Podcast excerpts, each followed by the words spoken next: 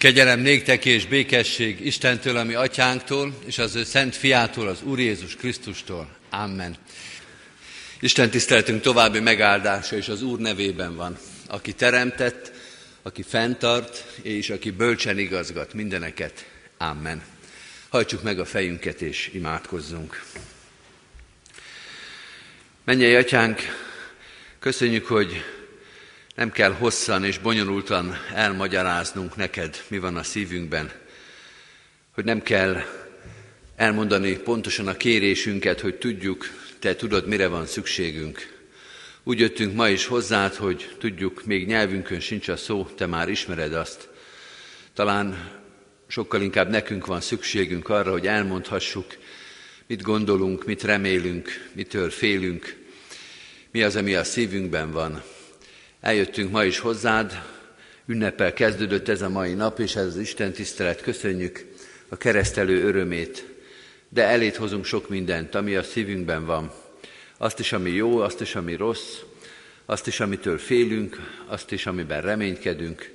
Láss meg bennünket, Urunk, ismerj meg minket, ismerd meg a mai napunkat, a holnapunkat és a holnap utánunkat is.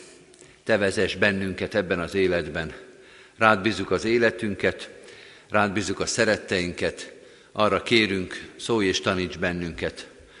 Segíts rád figyelni, hiszen olyan sokszor nem figyeltünk rád.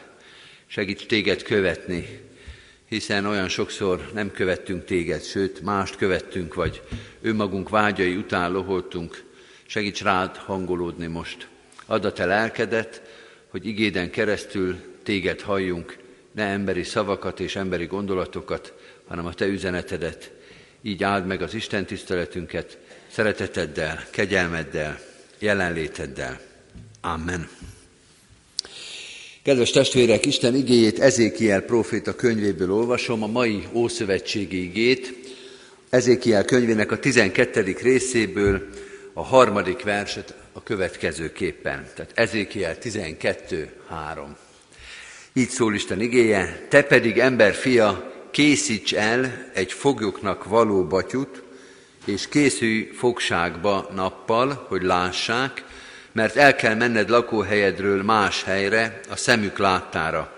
Talán látni fognak, bár engedetlen nép ez. Eddig Istennek írott igéje, foglaljuk el a helyünket. Kedves testvérek, a mai igénk nem csak a bemondás alapján hallható, hogy Ószövetségből való, Ezékiel proféta könyve, hanem a hangulata is elég ószövetségi. Az ószövetségi proféták egyik tipikus élethelyzetét, feladatát mutatja meg, amikor Ezékiel profétának nem csak hirdetnie kell Isten ítéletét, hanem bizonyos értelemben ki kell ábrázolnia, mint egy színházba el kell játszania mindazt, amit Isten a népnek mond, egy menekültek által használt batyut kell összeállítani, azt kivinni a nép elé nappal, de majd csak este, amikor a menekülteket szokták, akkor vinni, akkor kell elmennie, át kell törnie a várfalon, és el kell hagynia a várost, mint egy dramatikus játékba ki kell ábrázolnia, meg kell mutatnia a népnek azt, amit Isten mondani akar nekik. Elég ószövetségi ige, a hangulata, a jellege, a szóhasználata az, pedig egyébként tulajdonképpen ez egy nagyon is újszövetségi tanítást megjelenítő ige, igyekezni fogok majd minden gondolatnál utalni arra, hogy miért ismerjük mi ezt a történetet, és hogy, hogyan hasonlít, hogyan mutat ez a történet tulajdonképpen Jézus Krisztusnak a történetére, akinek a neve egyébként, mint hallottuk, el sem hangzik ebben a szövegben. Tehát mi új szövetség felől közelítő emberek megismerhetjük, vagy ráismerhetünk ennek a történetnek a főbb mondani valójára a Krisztus történetből, pedig ez egy sok száz évvel Jézus Krisztus földi működése előtti történet, és elég ijesztő és elég rossz hangulatú, vagy elég szívszorító történet is. Ezért erről annyit érdemes tudni, hogy a, a nagy fogság előtti proféta a fogságba vitelről szól, és itt is erről szól, ezt mutatja meg a népnek, azt a fogságot, amelyet mindahogy itt ki is mondja Istennek az igéje, Istennek a szava, az engedetlenségért kap a nép, az engedetlen nép az Isten törvényét nem teljesítő, de egyébként Isten nevét hordozó nép történetéről szól ez a fogság, a babiloni fogság, meg majd az onnan való szabadulás is. Tehát mi az ebben a történetben, ebben a sötét történetben az, ami új szövetségi, és ami nem csak egy több ezer éves történetnek a leírása, hanem 2017-ben nekünk is alkalmazható tanítás. Az első dolog, ami egyébként minden profétának minden időben az egyik legfontosabb igehirdetési témája, az így szól, Isten jól látja, jól ismeri az életünket. Látja, hogy miben vagyunk, látja, hogy mit cselekszünk. Ezékiel itt most éppen azt kell, hogy hirdesse a népnek, hogy Isten tudja rólatok, hogy engedetlenek vagytok. Ha felolvastuk volna az Ezékiel 12-t végig, nem csak a harmadik verset, akkor legalább ötször elhangzik ez. Engedetlen nép. Bár engedetlen nép. Isten látja, az a nép, amely az ő nevét hordozza, Isten népe, a kiválasztottak, Ábrahámnak, Izsáknak, Jákobnak a leszármazottai, ez egy engedetlen nép. De kedves testvérek, Isten nem csak azt látja, hogyha a nép engedetlen. Nem olyan, mint a rossz tanár vagy a rossz szülő, hogy mindig azt szúrja ki, hogyha valamit rosszul csinálunk, hogy mindig csak azt tudja megemlíteni, hogyha valamit nem csinálunk, ha valamit elmulasztottunk, vagy éppen megcsináltuk, pedig nem lett volna szabad. Van ilyen, amikor az ember azt érzi, hogy csak az a fontos, csak az az említésre méltó, ha hibázom. Ha jót csinálok, vagy csak éppen meghúzom magam, az nem érdekel senkit. Csak ha hibázok. Isten nem ilyen, ne tévesszen meg minket az a tény, hogy most éppen egy ilyen történetet olvastunk, amikor ez a látlelet, ez a diagnózis engedetlen nép. Isten nem csak az engedetlenséget látja, hanem a jót is, a reménységet is, a hűséget is. Azt is, amikor a nép Isten útját járja, amikor azt teszi, amit az Isten ö, parancsol neki. Ha öröm van a szívünkbe, ha hála van a szívünkbe, ha egy feladat, egy szolgálat előtt erőt gyűjtünk, ha Istenbe bízunk, ezt ugyanúgy fogja látni. Például, ha keresztelőre készülünk. Ha a keresztelőnek az öröme járja át a napjainkat, ha azon gondolkozunk, hogy hogy fogjuk mondjuk ezt a kislányt, vagy kinek, kinek a saját gyermekére kell most gondolni. A saját gyermekemet hogyan fogom majd hitben nevelni? Hogyan fogom neki Istent megmutatni? Hogyan fogom elé élni az én keresztény hitemet? ha ez probléma, ha ez kérdés, ha ez feladat számomra, ezt is látja az Isten. De nem csak az egyéni feladatainkat, a közösségi dolgainkat is. A mi gyülekezetünk, mind ahogy egyébként minden református gyülekezet most az egyházban presbiter választásra készül. Elég sokat rágottunk mi ezen, elég sokat imádkoztunk, elég sok mindent kellett átgondolni, eldönteni, megszervezni ahhoz, hogy ez Istennek tetsző módon történjen. És ezt is látja az Isten, hogy ez fontos-e, hogy kinek fontos, hogy ki hogyan készül rá, hogy ki mit tart ebben saját magára nézve feladatként, szolgálatként elsődlegesnek. Tehát minden egyes dologban, minden egyes élethelyzetben ez az ige is arra biztat minket, hogy gondoljunk arra, hogy Isten látja ezt. Kedves testvérek, ennek nem mindig örül az ember, de ennél már csak egy rosszabb van. Ha azt kell mondanunk, hogy Isten nem lát minket. Isten nem, tart, nem foglalkozik velünk. Nem tart minket számon. Az egy nagyon rossz érzés. Én nem tudom, kedves testvérek, hogy ki hogyan ül most itt a templomban, és van-e közöttünk valaki, aki azt érzi, hogy én senkinek nem vagyok fontos. Hogy engem nem tart számon senki. Mert emberileg van ilyen helyzet. Van úgy, hogy az ember úgy érzi, hogy ő már tulajdonképpen kikerült mindenkinek az érdeklődési, gondviselési köréből, nem foglalkoznak vele. Ez az ige ennek az embernek is azt mondja, hogy ha még igaz is lenne, ha igaz az, hogy te rád senki nem gondol, az Isten látja, hogy hol vagy. Az Isten látja, hogy mibe vagy, akár örömbe, akár bánatba, háladásba vagy próbatételbe. Van valaki, legalább egy valaki van, aki számon tart téged, aki tudja, hogy miben vagy, aki tudja, hogy mi az, ami feladat, vagy keserűség, vagy reménység a szívedbe. Ha senki nem is ismerne az emberek közül, ő ismerni fog. Ez az, kedves testvérek, most akkor rátérek az ígéretemre, ami Jézus Krisztusban lesz teljesé és erősé a mi Isten hitünkbe. Hogy a proféták is mindig ezt mondták, soha nem mondtak mást. Soha nem mondták, hogy Isten igazából nem foglalkozik veletek. Hogy ezek olyan csipcsup ügyek, amik az Isten szintjéhez nem érnek föl. Mindig ezzel biztatták a népet, hogy higgyétek el, hogy Isten számon tart titeket, lát titeket, jót is, rosszat, egyaránt, mindent. De elég nehezen ment ez a népnek. Elég sokszor esett ki embernek a hitéből. És akkor Isten azt mondta, hogy oda megyek közéjük. Hogy el tudják hinni, hogy az Isten tényleg, most ne értsük ezt félre, leszáll a mi szintünkre. Amikor Jézus Krisztus emberi lett, az elsősorban nem azért fontos, vagy nem azért fontos, hogy ő jobban lássa a dolgainkat, ő addig is jobban látta, hanem azért fontos, hogy mi el tudjuk hinni, hogy egészen idejött közénk, hogy itt van velünk, hogy átérzi a fájdalmainkat, meg átérzi az örömeinket is. Olyan közel jött hozzánk, hogy mindent lát és ismer, ami az életünknek a része. Higgyük el az ember élet Istenről, Jézus Krisztusról, hogy Isten valóban számon tartja a dolgainkat. Isten számon tart, lát, ismer, ez az első gondolat, és rögtön ott van mellette a másik, és ebben a történetben ez is egy nagyon erős üzenet, hogy Isten beavatkozik az életünkbe, cselekszik az életünkben. Egy újkori szófordulatot úgy lehet mondani, hogy adja magát a történetünkhöz. Vagyis az Úristen nem olyan, mint a turista, amikor elmegy egy idegen országba, és ott megnézi a szép épületeket, körülnéz az érdekes dolgokba, valamilyen attrakciókat megnéz, és utána elmegy, és nem foglalkozik annak a társadalomnak a bajával, gondjával. Az nem az ő dolga. Ő csak egy turista. Ő egy kívülálló, aki egy kis időt itt tölt, és aztán utána elmegy.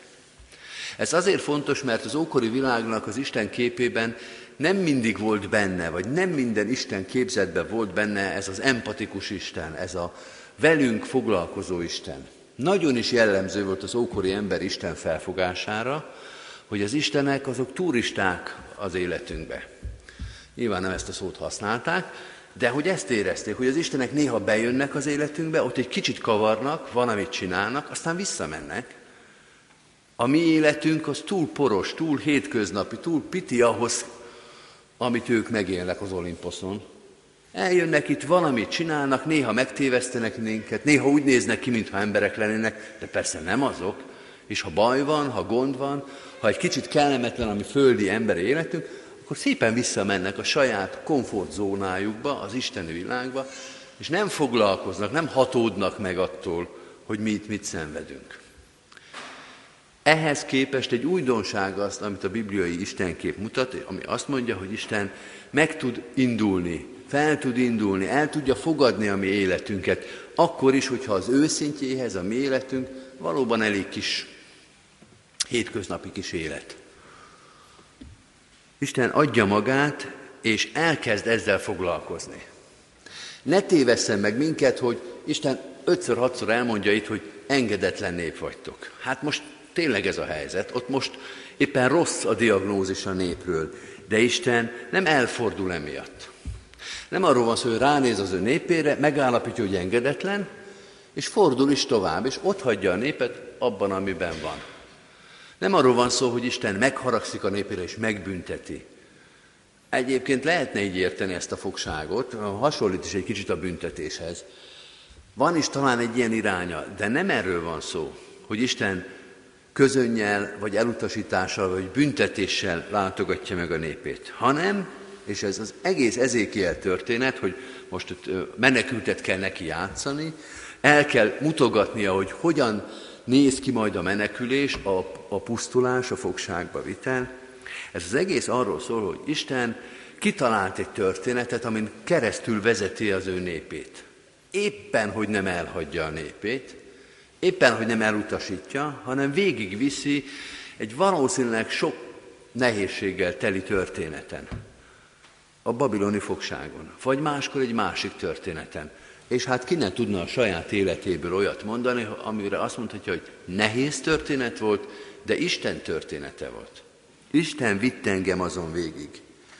A profétáknak ez a feladata, sokszor ennyire szimbolikusan, képletesen el kell játszania, hogy Isten min vezeti keresztül a népét. És ő neki kell megmutatni a profétának, hogy mindez hogyan fog történni. Ő a közvetítő ebben a történetben. Úgy is mondhatnánk, hogy Isten adja magát ahhoz, hogy ez a nép, aki szép szóból nem értett, ebből a nehéz szóból, de értse meg, de tanulja meg Istennek az útjait. Amikor Jézus, a, bocsánat, amikor Isten azt mondja, hogy engedetlen nép vagytok, akkor azt mondja, hogy éppen ez a baj, hogy tudjátok, hogy mit kéne tenni, csak nem teszitek meg.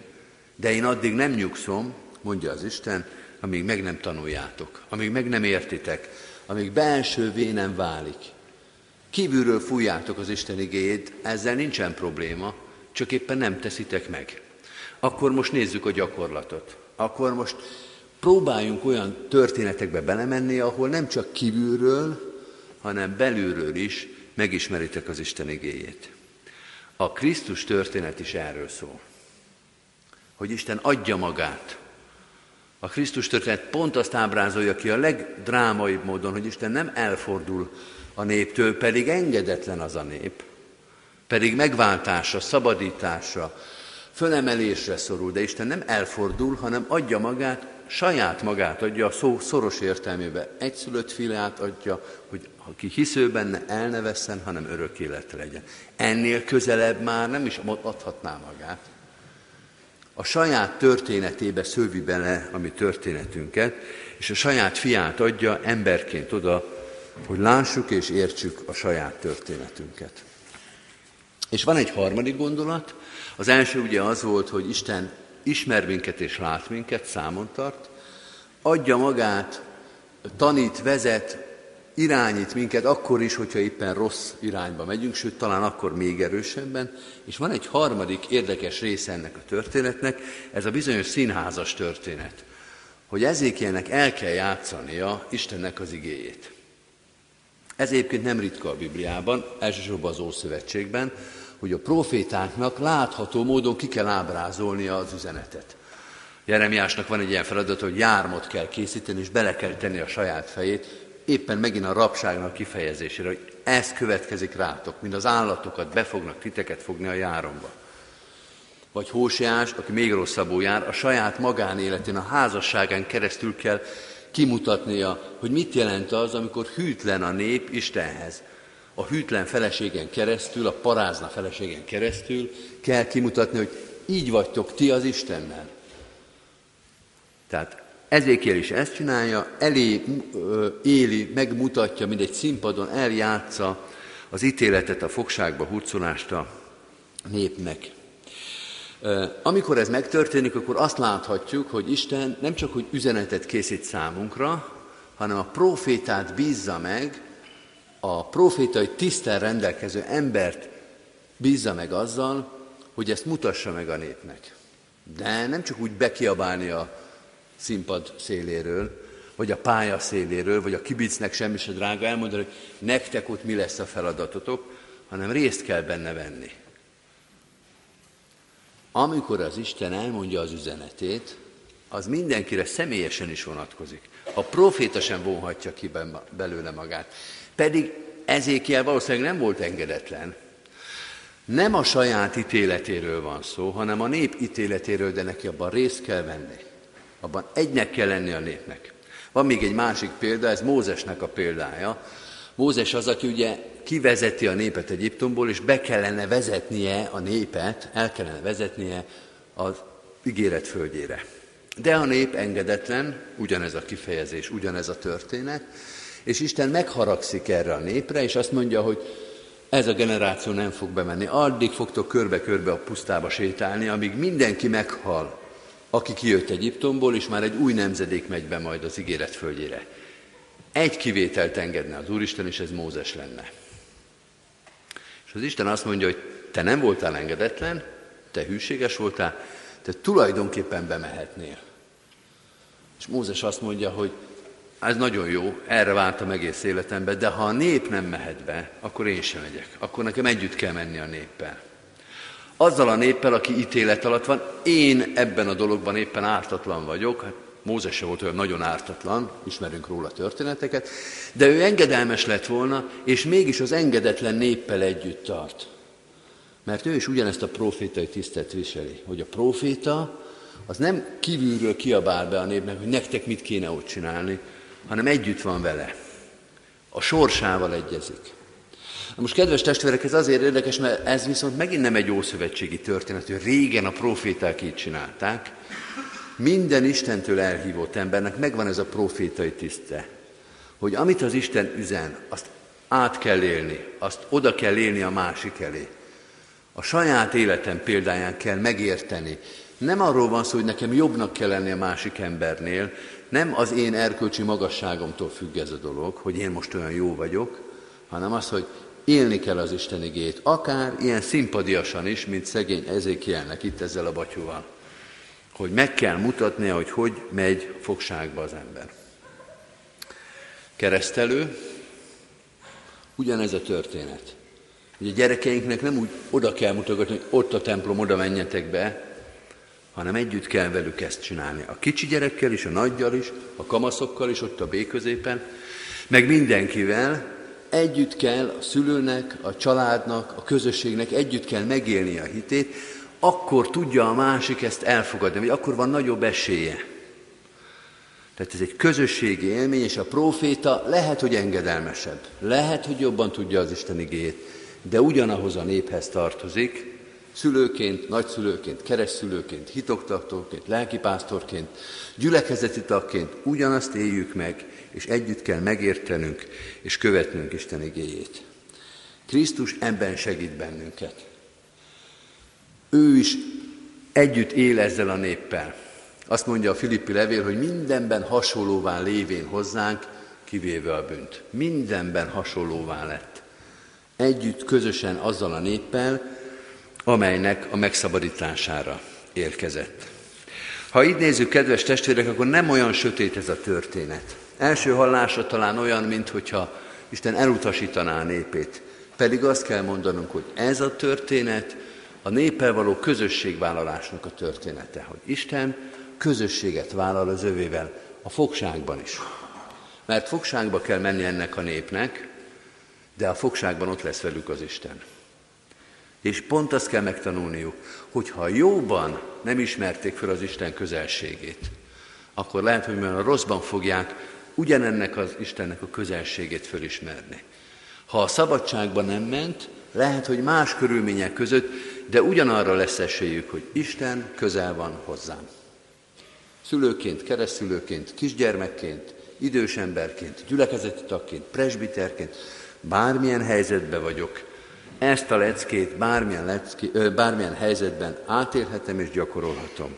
Isten számon tart, Isten vezet, Isten közel van hozzánk. Legyen ez ennek az igének a mai üzenete, de ne csak mára, hanem egész életünkre is. Amen.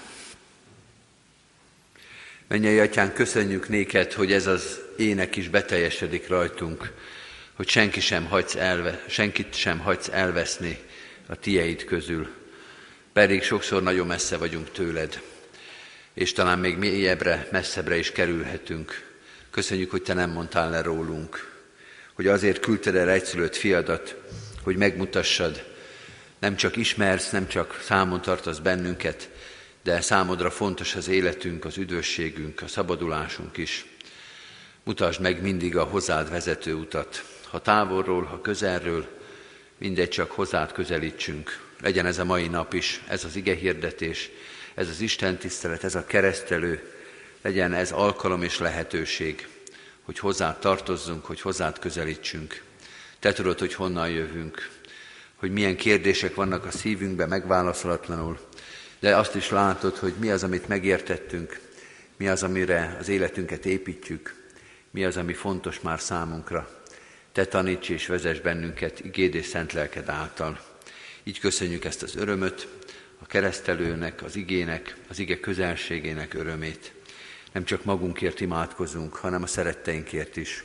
Elét hozzuk a családtagjainkat, szülőket, testvéreket, hitvestársat, gyermekeket és unokákat.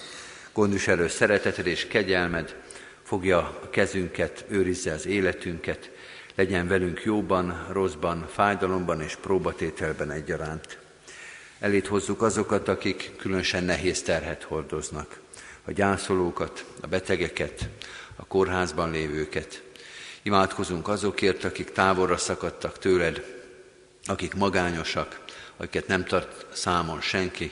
Urunk, Te lásd meg minden rejtett fájdalmunkat, minden gondunkat, bajunkat, hordozd a terheinket, gyógyítsd a betegségeinket, töröld le a könnyeinket. Imádkozunk az erősekért is, azokért, akik mások terhét tudják hordozni. Urunk, Te adj az erőhöz mindig alázatot és engedelmes szívet is. Nyisd meg a szemünket és a szívünket újabb és újabb szolgálatokra. Mutasd meg, mutasd meg hogy kifelé, kik felé, milyen helyzetben, milyen irányban kell nekünk szolgálni, feladatot vállalni. Adj nekünk ehhez mindig erőt és alkalmasságot. Imádkozunk a gyülekezetünkért, ezekben a hetekben a presbiter választásért különösen is. Add a te békességedet, bölcsességedet, erődet, tisztán látásodat, hogy gyülekezetünk a te dicsőségedre, a te akaratod szerint tudjon dönteni. Könyörgünk a városunkért, magyar nemzetünkért, imádkozunk a körülöttünk élő népekért, add a te békességedet, szeretetedet, Krisztusnak ismeretét szerte a világban.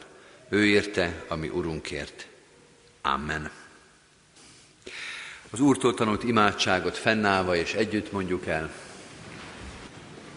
Mi, atyánk, aki a mennyekben vagy, szenteltessék meg a te neved. Jöjjön el a te országod.